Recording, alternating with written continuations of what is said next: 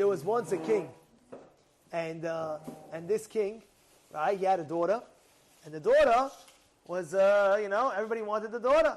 So the king says, "Who am I going to pick?" He says, "Tomorrow morning, whoever reaches the palace. The palace was, let's say, a thousand steps, very very high, a thousand steps high to get to the palace.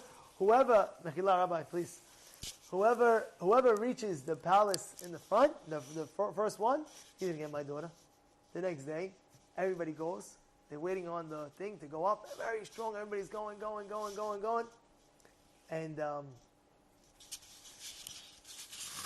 and there was a few guys at the 500 step, and they were having a, half of them were out on the 500 step. At the 700 step, there was only two guys left. And one guy says to the other guy, You see, we're out of breath. We have another 300 steps. There's no way we're going to make it. There's no way.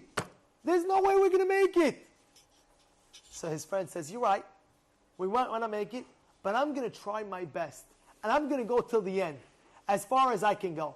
So the other friend says, You're nuts. You're going to go. You're not going to make the thousand steps. I'm stopping here. And the other guy went another 55 steps till 755. 755, he collapsed. He fainted. All of a sudden he looks, he sees there's an elevator to the top. It's the same thing with Hashem.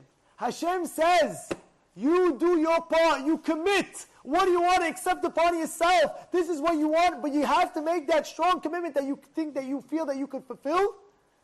And and then as you do it, you go strong.